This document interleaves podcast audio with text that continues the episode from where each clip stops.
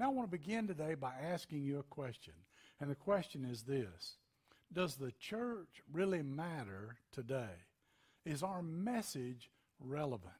If the church were to disappear, would it make any difference in our lives? The answer is absolutely yes, because the church has some big answers to some big questions that we all ask. The problem is that in America, it's very difficult for us to appreciate that. Let me explain.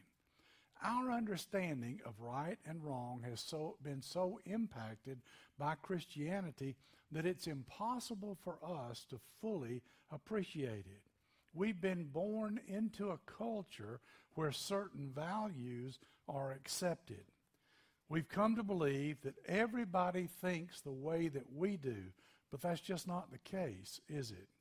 Because we're accustomed to this, we can't appreciate the value of the local church and the benefit of Jesus Christ and how he's impacted our culture.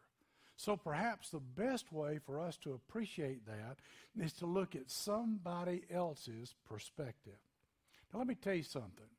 This fascinated me when I read it.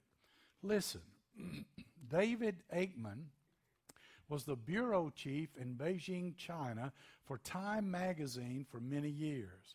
He wrote 12 or 13 books. He lectured at Harvard and other Ivy League schools. When he was working for Time magazine, he interviewed everybody from Alexander Solzhenitsyn to Mother Teresa to Billy Graham. So while he was in Beijing, he had access to all kinds of heads of ministries in the communist government. During that time, he did many interviews, and I want to read a statement of one of the people that he interviewed about the impact of Christianity on our culture here in America today. Aikman records the statement. This is from a Chinese socialist scientist. He was indoctrinated in Maoism. You know, Mao Zedong, the leader of the communist China, who carefully studied the West. They looked at it carefully. What they did was they said that they asked the smartest and the brightest to look into what was accounted for America's success. In fact, they said America had preeminence in the West and influenced the rest of the world. So this group of social scientists were given this task because China wanted to become a world player in our world today. They wanted their economy to flourish, so they sent their smartest guys out to the West to see what they could learn and how they could emulate what we were doing. They said we studied everything from the historical to the political to the economic to the cultural impact. And at first they thought, we thought it was because you had bigger guns. We thought that's what made the influence in the world. That made me laugh when I read that. There was a simple explanation. They said, you've got bigger guns, you've got more powerful economy, you've got a wider influence. Well, they said, no, that's not it. Then they said, it's because you've got the best political system. They said, no, that's not it. They said, it's because you've got the best economic system. I said, no, that's not it either. And then they said this, but in the past 20 years, we realized that the heart of your culture is your religion, Christianity. And that's what made the West so powerful. Now you hear who's saying that? Isn't that amazing to you? That they made that observation and they looked at us and they said, that's the most powerful thing you've got. But we don't think that way in our country, do we? Many of us today, if you ask us what makes America great, a lot of times people will say, well, it's our economy, or we've got a lot of airplanes, or smart bombs, or we've got an incredible landscape from border to border. We're covered with land until you get to the ocean. But China discovered it was our Christianity. They went on to conclude that the Christian moral foundation of the social and cultural life was what made it possible through capitalism. And then they said, you know, we need to have a different transition. In their country, they made this observation to democratic politics And then they said, we don't have any doubt about it. It would make a difference. But it wasn't just capitalism that impressed them. What they began to see because of our faith was it was capitalism with a conscience. Capitalism alone wouldn't get them there. Bigger bombs wouldn't get them there. The secret, they discovered, was in our values, our fundamental beliefs, the cohesion that was brought together, the sense of right and wrong and human rights because of Christianity. The studies by these Chinese socialists reveal that in their own country now, here's what they discovered. In rural areas where traveling evangelists introduced Christianity, that opium addiction went down, that crime went down, and that Christian families grew wealthier than their non-Christian neighbors. They discovered what we have lost sight of. The church really does matter. The church makes a cultural difference in our world. The secret is our belief system, our value system, the dignity that we give to men, women, and children. And it comes from our Christian heritage, but we've taken it for granted, and we can't see it because we think that all of that just comes naturally. We think that our view of right and wrong is just natural. I mean, doesn't everybody think the way we do? And the answer to that is no, they don't. You've been so extraordinarily impacted by the church and by Christianity and by the New Testament, and other nations looking at us recognize that. Does the church matter? We not only are stewards of a message of eternal life, but we're stewards of a message of a more impactful life, a better life, a better quality of life right now. Human nature is racism. You look different from me, I'm better than you, and that's just human nature. Human nature is adultery. Adultery. Everybody's against adultery, and yet it's so prevalent today. Why? It's nature. Left to itself, that's what nature is about. It's natural. Cheating. The only reason some people don't cheat on their taxes is because they're afraid they'll get caught, and so they don't do it. But it's human nature for people to try to figure out a way to do that. Left to our own devices, sometimes people would try to get away with things that human nature would lead them to. And that's why we see so much in the world today that's natural. People just lie and they cheat. They believe in slavery. They say, first come, first served. They say an eye for an eye. But we can't fully appreciate how much the church really matters because of what the teachings of the church say.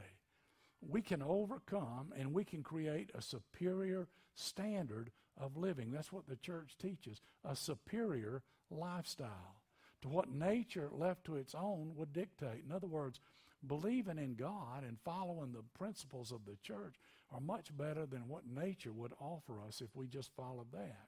Now, the Apostle Paul talked about this, and he talked about it specifically in Galatians, the 5th chapter. He says, so I say, walk by the Spirit, and you will not gratify the desires of the flesh. In other words, you all have natural desires and behavior, and it's not pretty. If you follow that, in fact, it's sinful. Galatians says the acts of the flesh are obvious. Now, obvious means that even if you haven't done some of these things, if maybe you thought you could get by with it, you might. The Scripture says the acts of the flesh are obvious, and then it says the first one, sexual immorality. Every single person who's in this room right now knows at some point in your life you have been tempted because immorality is natural. Immorality is what the direction of nature takes us to. Sexual immorality, impurity, debauchery. We don't use that word debauchery much anymore. Do you know what that means? Debauchery is just whatever, whenever, with whoever. That's basically what it means. Can you imagine living in a world where you just lived that out all the time and you had no consequences for doing it? Did you know that in the 1st century there was a culture like that? It was the Roman culture. And there have been other cultures since then who adopted those same principles and who lived that way. Many of them were destroyed from the inside out. Can you imagine what the community and the world and schools would look like if somebody didn't put the brakes on that part of human nature because it's sinful? Galatians goes on and says this: idolatry and witchcraft, hatred, discord, jealousy, fits of rage, selfish ambition, dissensions, and factions. You see, what's idolatry? Idolatry is when you and I say that stuff is more important than people. You see, hatred and discord, it's jealousy. It's natural when other people have something or when they look better than you and you don't like it because you want to have what they have or you want to look like them, and so you don't like them. Witchcraft is trying to harness the supernatural for your own selfish desires. Did you know it's almost impossible to celebrate somebody else's success if they've got more than you've got? Sometimes we think, hey, listen, if I just had a little bit more, right? Well, that's what nature teaches us to do. Galatians says this: fits of rage, selfish ambition, dissension, factions, envy, drunkenness, orgies, and the like. Now, do you know why we have laws in the world today? Because nature pushes us in all of those directions. Left on our own, we might cheat and steal and take advantage of other people, so we have to have laws to follow to keep us from doing that. Does the church matter? Is it important today? Absolutely, because if things went the way that things naturally go, then we wouldn't want to live in that society, would we? So Paul says there's another way to live. He gives us an alternative, a better picture. And this is what he says: but the fruit of the Spirit. See how he makes a comparison? Now, the Spirit is who energizes those first century followers. The followers of the way were filled with the Spirit. The Spirit was who inhabited believers when they said that Jesus was the Christ, the Son of the living God, who rose from the dead and died for our sins. And they were willing to say that even with threat of persecution or even death. The Bible says that the Holy Spirit moves in and begins to inform our conscience. When the Spirit moves to live a life following Him, even if there weren't any laws, then that would be to do the right thing. Did you know that? You know, what if we were just so filled with the Spirit that they didn't even have to have laws? We just all followed the right way to live. Did you know when the great revivals that have taken place in history took place, and I'm talking about in America in 1858 and in Wales in 1904 and other times, did you know that the crime rate just disappeared? During those great revivals, they didn't need judges or courtrooms or lawyers because criminals just stopped being criminals. They started doing the right thing because they were all caught up in what was moving and what was happening. Listen, Galatians goes on, it says, but the fruit of the Spirit is love. Love is you first. I'll wait for you. Love is I'm going to sacrifice for you even if I don't get anything back for it. And you don't find that in nature. The Scripture says, but the fruit of the Spirit is love, joy, and peace. Do you know what people who have affairs don't have? They don't have any peace. There was a woman who confessed to me one time that earlier in her life she'd had an affair. She was not having it at the time. She said, during that time I was so miserable, but I couldn't stop. She said, I hated myself and what I was doing. She said, there wasn't a day or a night that went by that it just didn't consume me, and I thought about it all the time. She said, one day I was driving down the highway, and I had this thought, and it scared me.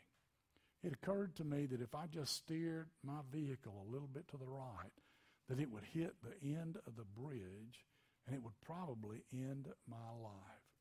And she thought to herself, my goodness, I don't need to commit suicide. And she went to counseling, and she moved beyond that, and she stopped having that affair. The people in that state, they don't have any peace. There's no patience or kindness. Paul wrote that when Rome ruled the world, there was no such thing as kindness.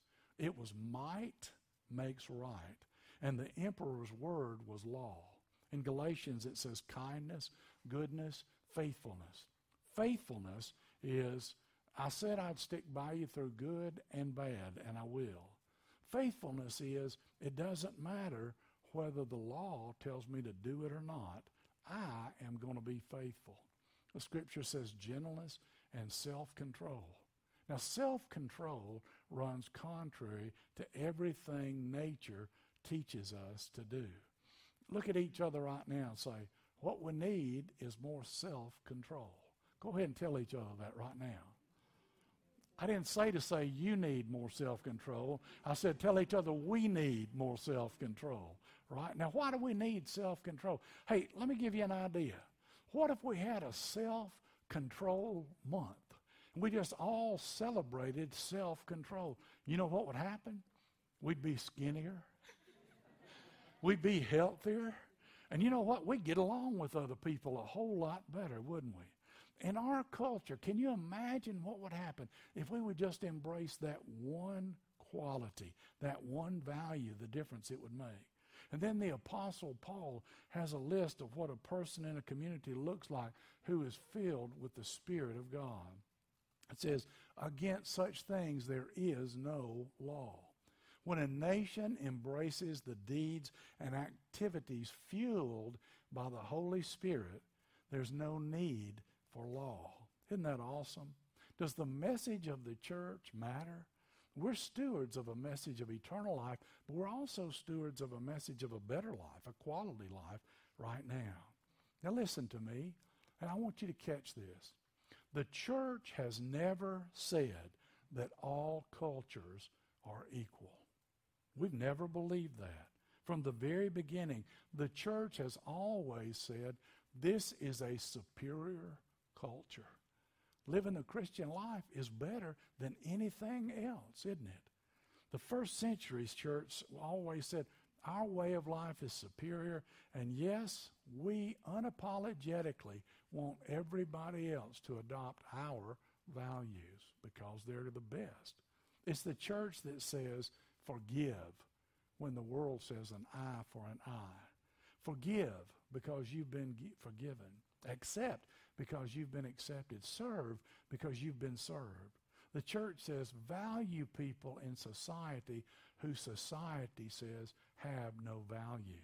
It's the church that says give even if nothing is coming back to you. It's the church that says show mercy even if others don't show mercy to you. It's the church that says love your enemies. So who else is saying that? Nobody. Does our message really matter? Of course it matters, because we have the message of eternal life and we have the message of a better life.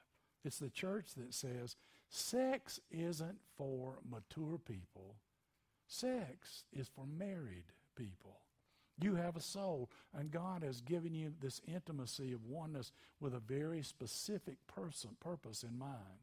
If that message disappears from the culture, we treat people like they're nothing more than a body. It's the message that China looked at, and they said, that's what we're missing if we're going to be what the West has become. Now, if you want to imagine what a nation looks like when all of the teaching that we've talked about is not there anymore, just go back a few years and look what happened to the Soviet Union, where they tried to have an economic incentive, but they could never get any traction. They essentially went bankrupt because they decided that the state was God instead of God. And they tried to have free enterprise, but they had no conscience, and it was not informed by Scripture, and it continues to falter and fail. The secret is Christianity and the teachings and the values of Jesus Christ. Have y'all ever heard of Adrian Rogers? He was a minister in Memphis. He served a huge church. He was on television, online. You could watch him. He died in 2005.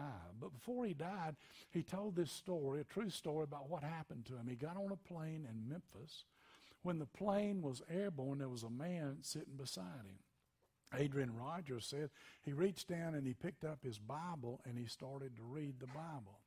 The man next to him was reading a magazine. And after a few minutes, the man put down his magazine. He said, "Sir, could I ask you a question?" He said, "Sure."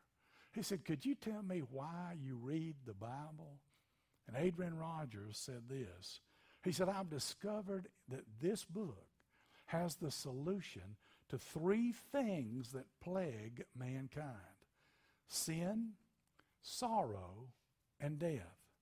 And from those three things, all of our other problems stem." And the man said, "Oh, okay." And he picked up his magazine and he started reading again. And a long time went by. And then Adrian Rogers said that the man put down his magazine. He looked back at him and he said, "I've been sitting here thinking about what you said. And I've been trying to figure out in my mind what things are not affected by sin and sorrow and death." And he said, "I can't think of any." He said, "I'll tell you what. Why don't you tell me more about your Bible?" What a privilege we have to tell others. My friends, we have been given the stewardship of the message of eternal life. And we've been given the stewardship of a message of a better life right now. We cannot dare to turn our backs on the culture, because if ever there was a time in our lifetime when it was time for the church to ramp up and amp up its message, it's now. So here's what I know. With the message of God, we have the power to shape and change lives, communities, and nations, and even our world, because the church really is a big deal. And we've been given the stewardship of the local church for our generation. Let us pray. God, I pray that we might take advantage of the privilege that you've given us, the opportunity that we have to live the Christian life today. Lord, I pray that we might be your witnesses. I pray that we might say and do what you would have us say and do. Lord, when given an opportunity, when somebody asks us, I pray that you would give us the answer so that we might speak it. Lord, I pray that people who are watching us might see Jesus in us, that they might be drawn to that, that it might be winsome and attractive, that they're not looking just at us, but they're really looking beyond us to what we believe and why. Lord, if people in China can observe from a distance what makes a difference in our country, surely we can. And surely we can share that message with people in countries all over the world. Lord, it's a privilege. It's an opportunity. And boy, the world needs to hear it right now. I pray that you would use us and bless us that we might be about your business. I pray in your Son's name. Amen.